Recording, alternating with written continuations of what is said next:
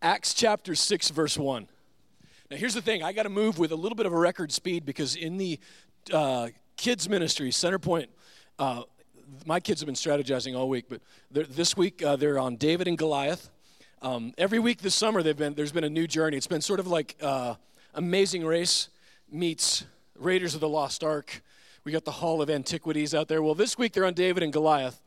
And, and, and I, there's some puzzle that they're putting together with the memory verse. And as they get those verses in the right order in the blocks, they get to uh, pick up a wet sponge and take a shot at Mr. Jim, who's going to be in a Goliath statue out front, uh, and, and, hit him with the wet sponge. My kids have been strategizing since Sunday, figuring out how they're going to get this done. So uh, I want to make sure that we're out in time to see that. So Acts chapter 6, verse 1. In those days, when the number of disciples was increasing, the Grecian Jews among them complained against the Hebraic Jews because their widows were being overlooked in the daily distribution of food. So the twelve gathered all the disciples together and said, It would not be right for us to neglect the ministry of the Word of God in order to wait on tables. I was a waiter for like seven years, and I used to claim that scripture. It's not right for me to wait on tables. Of course, that was a complete misrepresentation of it, but be that as it may. So, brothers, choose seven men from among you who are known to be full of the Holy Spirit and wisdom, and we will turn this responsibility over to them and give our attention to prayer and the ministry of the word. This proposal pleased the whole group. Jesus was teaching about the kingdom in Matthew 13. And he said something that was puzzling, a little bit perplexing when he talked about that the kingdom of God would be like a mustard seed that you would put into the ground. You might remember this, Hebrew or Matthew 13. Said it's like a mustard seed that when it grows up, I'll read it if you want to go there, but I'll read it for you. He says, He told them another parable, verse 31 of chapter 13. The kingdom of heaven is like a mustard seed, which a man took and planted in its field. And though it's the smallest of your seeds, yet when it grows, it's the largest of the garden plants, and it becomes a tree so that the birds of the air can come and perch in its branches. Now, this is perplexing to me because I don't know if you know where mustard comes from. By the way, not the, the condiment aisle. There's actually uh, something that happens before it gets there. Mustard doesn't come, it, it does, never in history has a mustard seed, naturally that I can know of, grown into a tree. It grows into a plant a bush, certainly nothing that could host a bird, right? So the question would, of course, be was Jesus confused on his botany? Did, did he, had he not been around the orchard and, and the, the, trees and realized that? And we, and we know that's not true, right? He's God, so he knows. And so it goes from being perplexing and puzzling to, I think, prophetic. Because Jesus talking about a little mustard seed that would grow into a tree, knowing that uh, normally, unless something freakish or abnormal happens, is not going to grow. It wasn't meant to be a tree. And when you look at it and you realize that the birds are going to come and nest, and the best way for Scripture to be interpreted is for Scripture to interpret Scripture. Earlier in that same chapter in Matthew 13 is the parable of the sower. This is all part of the same sermon, if you will, that Jesus is preaching. And he talked about the sower sows the word and that some of those uh, seeds would go on rocky ground. And, but it says that some of that would be picked up by birds. Throughout Scripture, when the word bird is used in metaphor, it always represents something evil whether it was Abraham in Genesis when the covenant was made and the birds came in and were trying to, he had to chase them away, or whether it's in the end in Revelation 18 where it talks about that there they will be locked up in a, in a jail forever and it talks about these things and one of them it, it says in metaphor is birds the evil birds revelation 18 2 birds now and if you've ever had one make a nest like in you know a place where you don't want it to be you know, I remember Mo launched a, a, an attack on a bird this summer that was making a nest in his uh, dryer vent. But the little things can be cute, but that you know, you get what he's saying sometimes. And if you're a bird watcher, man, I'm sorry, but it's Jesus, so you can take it up with him. But he talks about it being evil. Now follow me, see if you can smell what Jesus is stepping in. Because then he goes on to say, In verse 19 of chapter 13, when anyone hears the message about the kingdom and does not understand it, the evil one comes and snatches away what was sown in his heart. That's Jesus interpreting, saying that the word, when it was sown into their hearts, would be snatched away by birds, the birds. And we don't have time to go there today, but in Luke, I, would, I could show you in the other parable that he actually talks about that he, the, the bird, the evil one, Satan, would come and steal the word that was sown in your heart. Now, when you think about what we talked about last week, was that what is the first thing that, that Satan said to Eve, which was, Did God really say? He was taking away the word, picking at it, pecking at the word in her heart, stealing it from her. And it begins to make all kinds of sense. And we talked about that, that from that, when you start to add to the word, peck away at the word, and add your own stuff to it, legalism and religion can form. Now, go with me back to Matthew 13 if you haven't left for there and see he's talking about a tree that would grow from a mustard seed. Jesus is suggesting, I believe, mustard seed was never meant to grow into a big, burdensome, and cumbersome tree. The kingdom of God growing into this burdensome tree that is bureaucratic, that is bogged down like some gigantic government institution, was never meant to be that way. And the bigger and more bogged down we can get in programs and religion and legalism, that's just one more branch for a bird to come and nest and peck away at the word that God has put in your heart. In Acts, it makes a case for simplicity. Simple. The church was, this says they devoted themselves to four things to sandwiches and such. To, I'm just kidding, that's not true. Um, we were joking last week that we wanted to make those the four imperatives so we wouldn't have to actually make, make new signs, but they're just not biblical. They devoted themselves to prayer. This is Acts 2:42, to fellowship. In, fellowship, we talked about it. It isn't just hanging out with your bros. It is that. There's a layer of that. It's deep and it's meaningful, but it's way more profound. It's more family than that. Their fellowship, the word in the Greek in Acts 2:42 is the word called koinonia. And if you grew up in the 70s and remember Jesus movement, there was all that, that word was everywhere, koinonia. Especially on the West Coast it meant fellowship. But understand this in Romans 15, when Paul says that I'm going to send this contribution to the poor, to those that were in need in Jerusalem.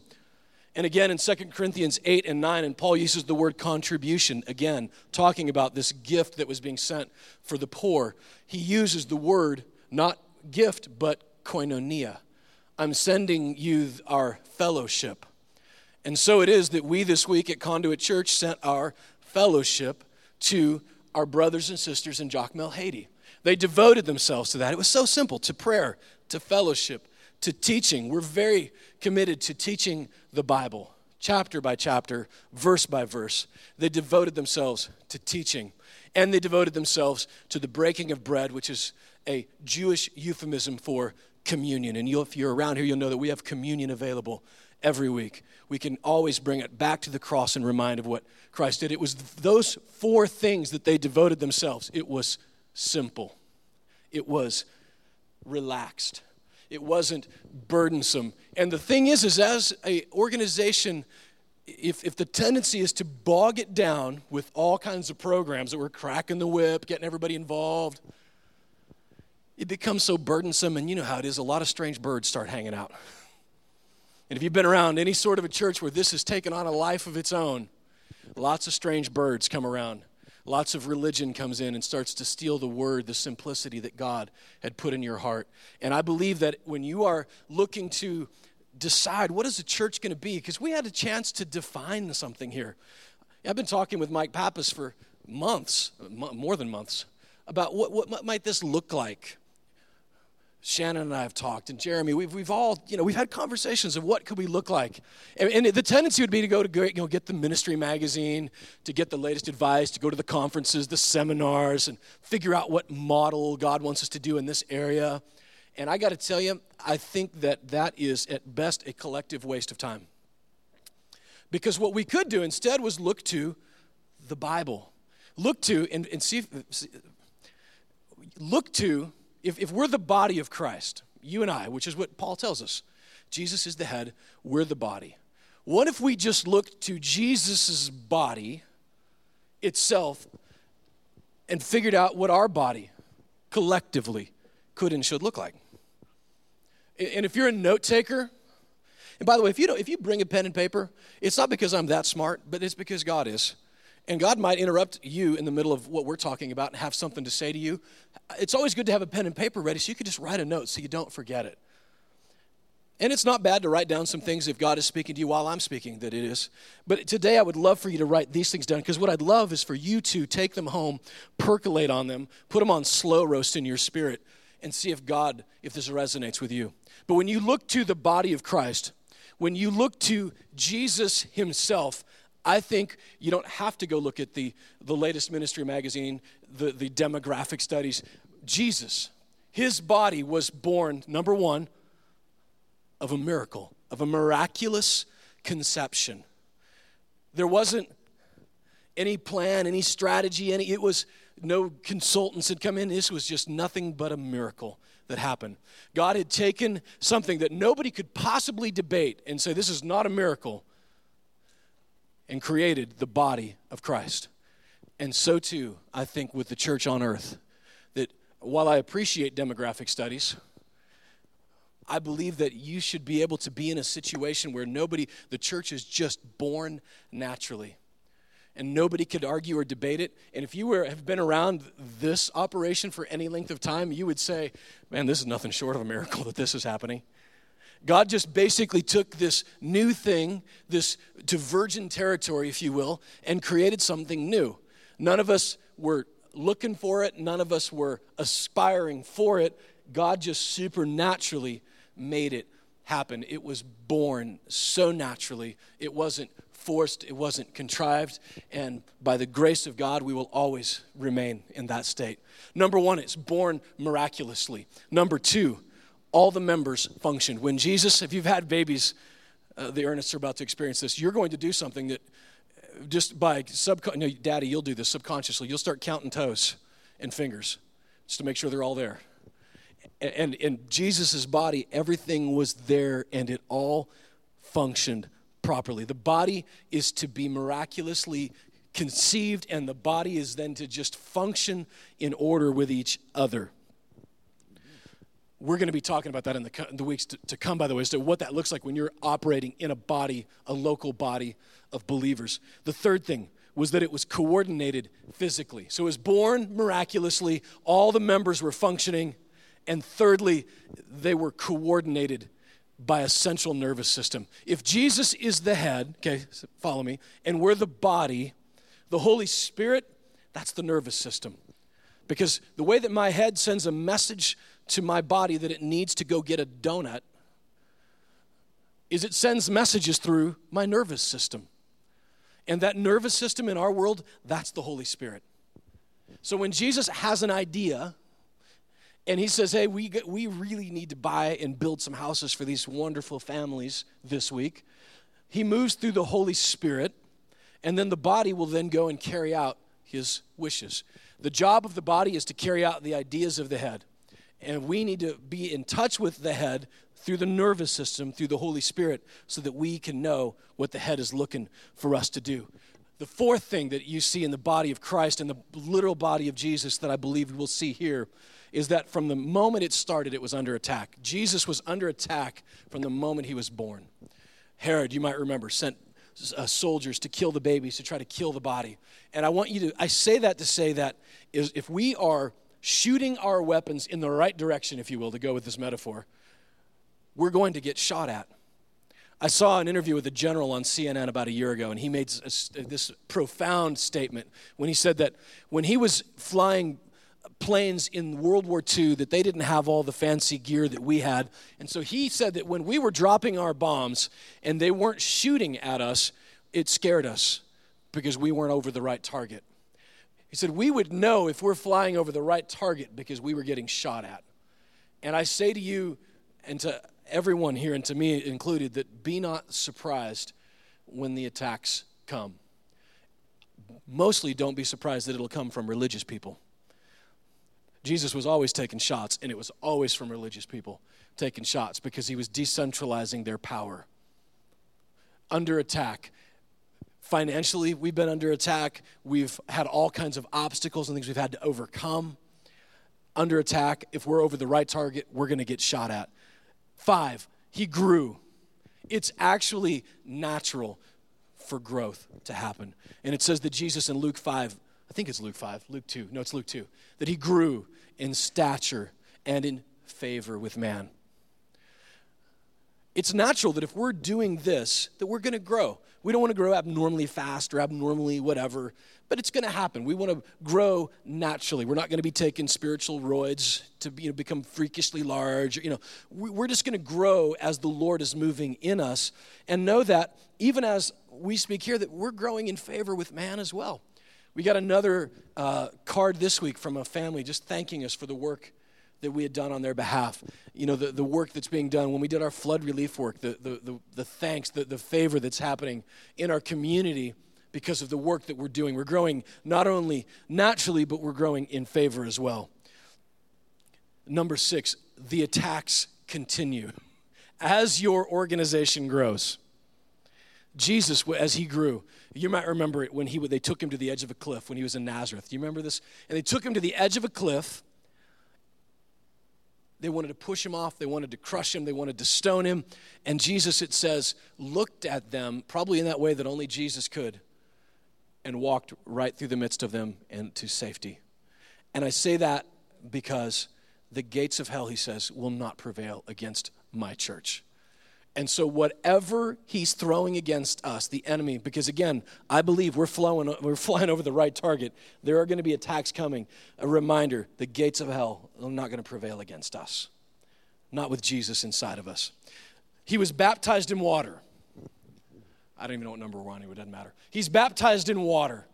And we're going to be doing that soon here. I've um, had a call from a father this week. My kids have been asking about, you know, when can I be baptized? Now, I don't know what we're going to do um, maybe we'll go to a lake or a pool. I submit that to you guys how we want to do that. But baptized in water, it is not what provides us with salvation. But let me tell you, like wearing this wedding ring does not make me married to my wife, but it tells everybody else that I am. And that's what baptism is. It's an outward sign. It's a thing that I would wear on the outside to tell to the world that I am a follower of Christ, that I am I've died and I've been resurrected in him. And not only that, but he was baptized not only in water, but he was baptized in the Spirit in, in a subsequent experience to Jesus, because when the, the, Holy Spirit descended on him right before his work of public ministry, it says that a dove appeared over him and the Spirit came upon him. And, and many of you might think, yeah, but I don't know that I really necessarily have buy in with it. I feel like that at the moment of salvation, that I have all the Holy Spirit that I'll ever need. And I would submit to you, does that mean that Jesus, before this moment happened, did he not have all the Holy Spirit that he needed? He, he was saved in that you know what I'm saying? He was God, but he was man, he was saved. And the Spirit came on him in the same way that the Spirit can come on you and I to empower us for ministry. And that is exactly what happened. The Spirit came on Jesus and he was empowered for ministry. And it was after that point, whatever number we're on,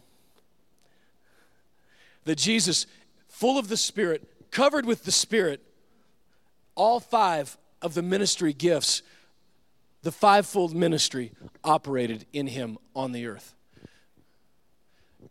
It's the only time it's happened before, since, or, or in the future because Jesus was perfect. All five of the ministry gifts.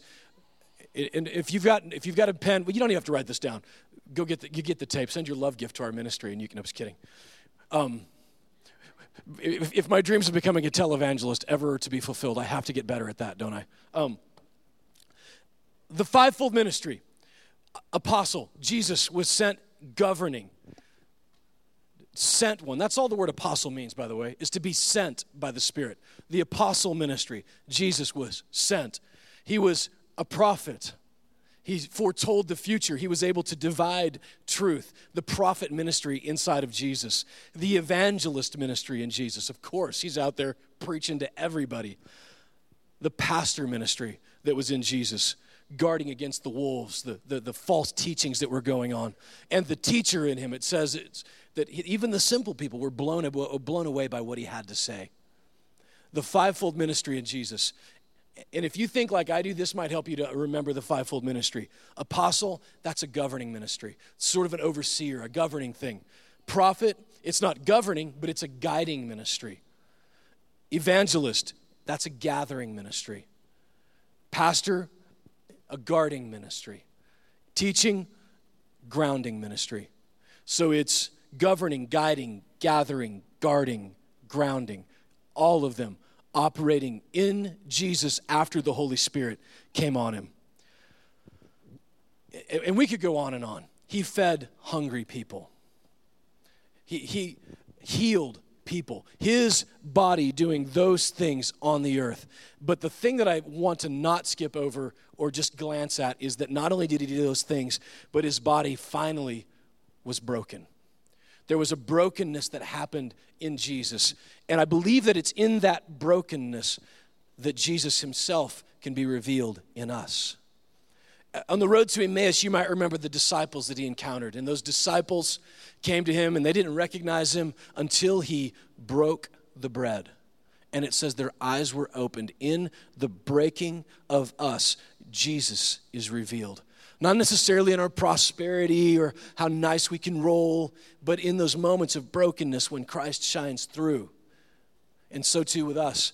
We're going to have moments, some of you have it right now, moments of brokenness individually. We might experience it corporately. But the body of Christ, I believe, and you could take this, and please do, go home, pray about it. Look at the life of Christ and see how it mirrors how our body is functioning, how it will function, how it could function.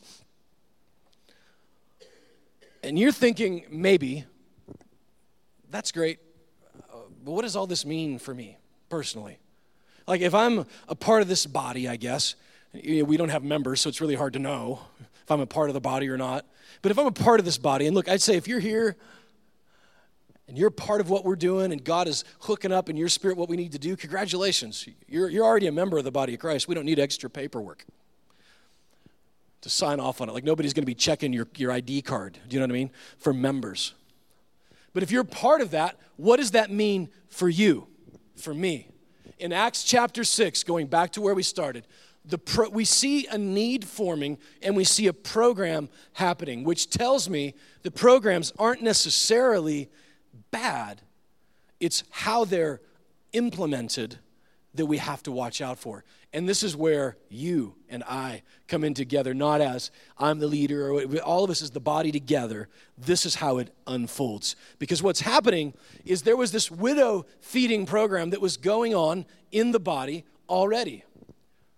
We don't see any record of the apostles dictating this thing from the front office to make this happen. It was just naturally happening in the body already.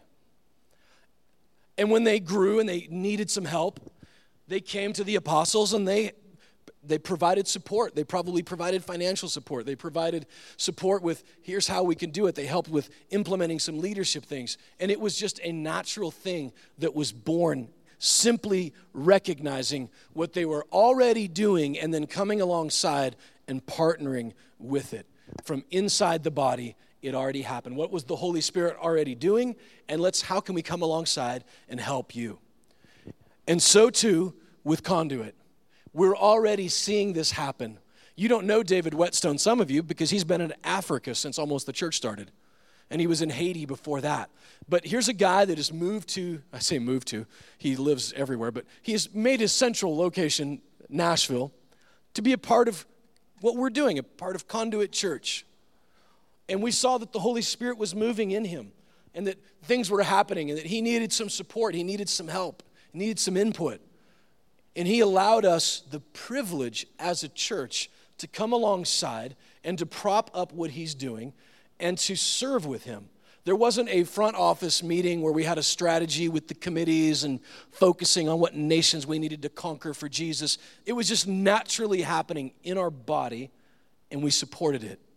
And I want you to know that this distinction is huge because there is a tendency to initiate uh, initiatives, initiate initiatives from the from the front of it, and and we crack the whip, and we get everybody involved, and everybody gets exhausted and tired because we got to feed the beast, we got to keep this program going.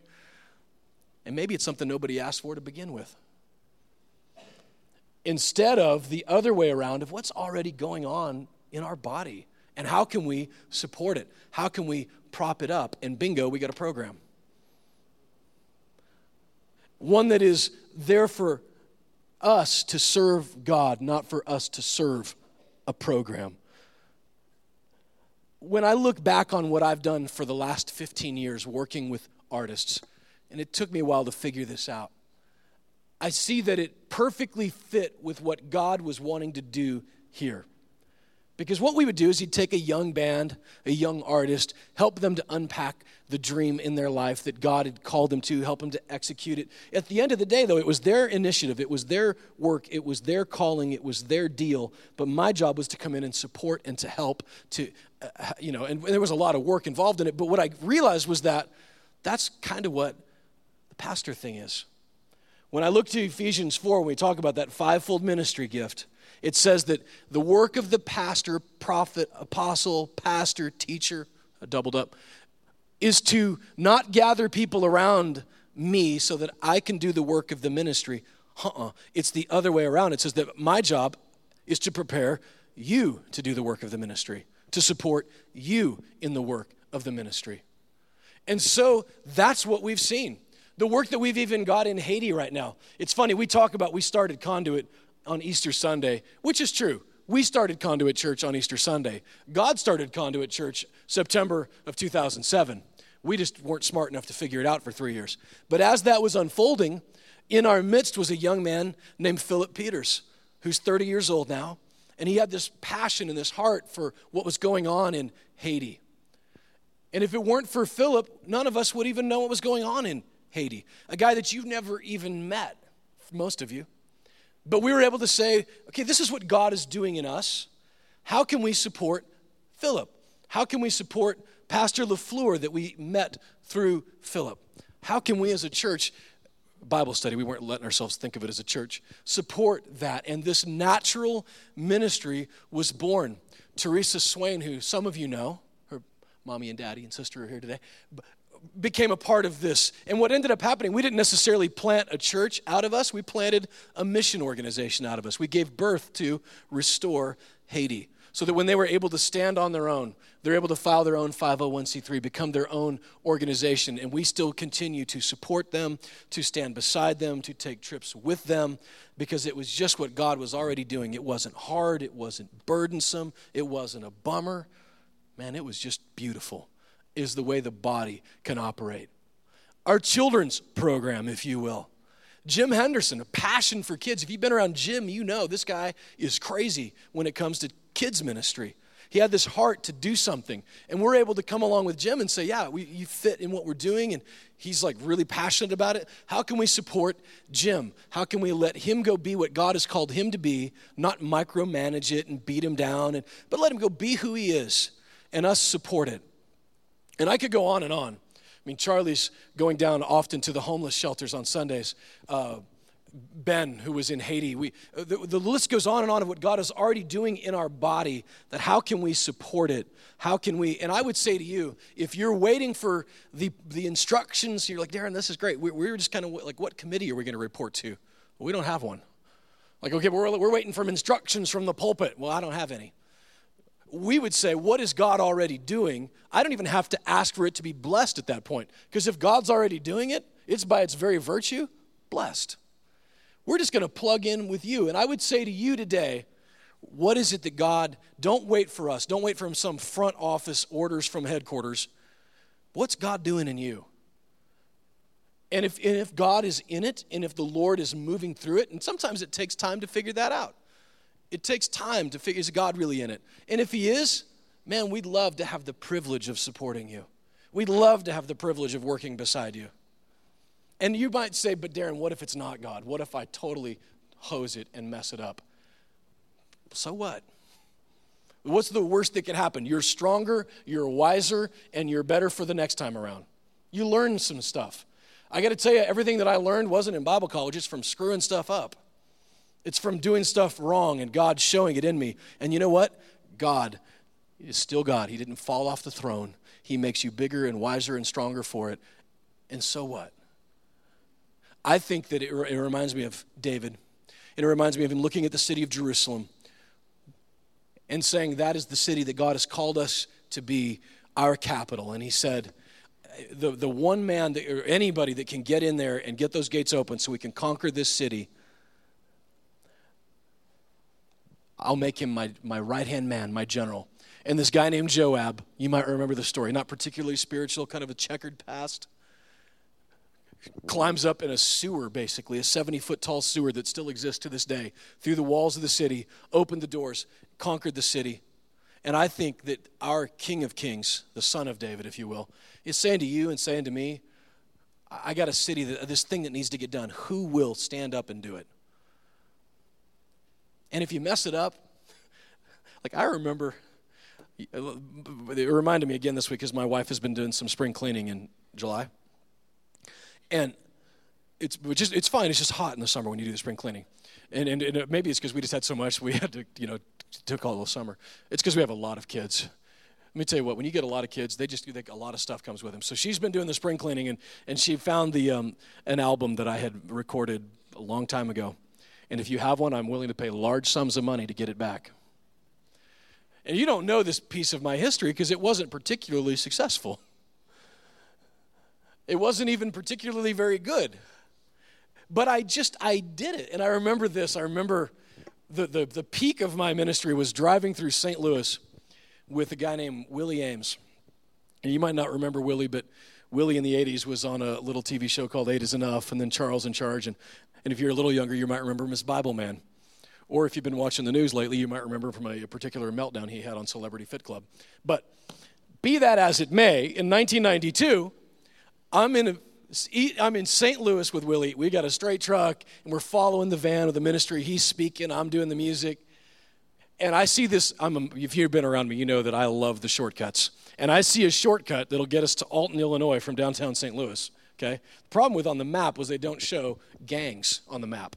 And so we, like I'm just saying now, maybe Google might want to put that little note this, you know, don't do that. So a couple of dudes from the Midwest trucking through the middle of the, the absolute worst parts of inner city St. Louis where we have no business being.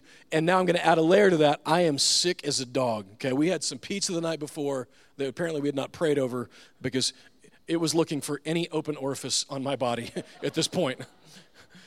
And I, at this point, I finally, I'm just like, I got to stop. And so we pulled into this gas station. We're surrounded by people who, you know, didn't like us. And we uh, go into this, and it looked like a bathroom that someone had literally just given up on. Like, you know what? We tried. but they stopped six years ago. They had stopped even caring about this bathroom.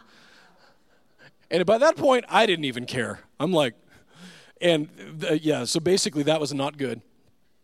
And, and we made it, by the way. I made it that night and, you know, we did the thing. And I laid backstage, like, the, came up, did the music, and laid backstage some more. But I guess the point being is that maybe you might feel like, what if I get lost? What if I take a wrong turn and I'm going the wrong direction? God will get you back on. What, what, I, maybe I'm going to make a huge mess. Someone will clean it up.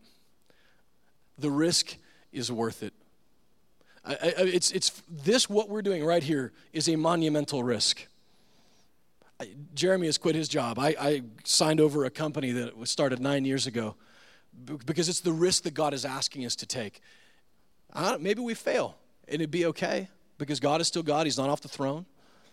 And I say to you, on whatever level you are, I'm not suggesting you got to go quit your job, or, but I am suggesting whatever God is nudging at your heart, nudging in your spirit, stop making excuses. There's always going to be excuses. There's always going to be reasons why not to do it. But why not throw all those out and start somewhere? The first step. And if it's God, and if the Spirit is moving in it, and if it is uh, something that you would like us to support and help with, I'd love the privilege of doing it. And from that, what I believe are how programs can be born in a church, in a gathering, with what you're already doing. Don't wait for the orders from headquarters. And we'll have opportunities. We were doing flood work and we're going to Haiti. There's opportunities to serve beside us, but don't, if God is tapping on your shoulder, don't, don't hold out anymore. That's all I'm saying. And as we worship just a little bit longer, I know that it's time to go hang out with our kids. My prayer for you this morning is to know that as a church, no matter how many people gather around, that we always maintain that same simplicity. What is God already doing? How can we get involved with it? I'm not looking for ownership, for control, for whatever, but how can we come alongside and serve what you're already doing? Now, Father, we ask for your wisdom. You said if we ask for wisdom, that you would give it to us. And we ask for wisdom. I know that this morning maybe you're tapping some people on the shoulder already and just ask that you'd give them wisdom in the decisions that they would make. And I would ask for wisdom for our church as well.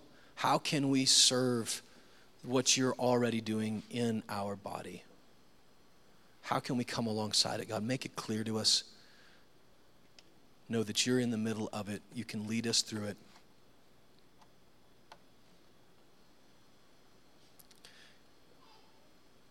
And Lord, we um, lift up our brothers and sisters, whether they're in Haiti or Africa or in Columbia, Tennessee, all around us that we've had the opportunity to serve, that you would be with them as well. Thank you so much for the privilege, for the opportunity of what we've already been able to do, we've already been able to serve. We give this day to you in Jesus' name. Amen.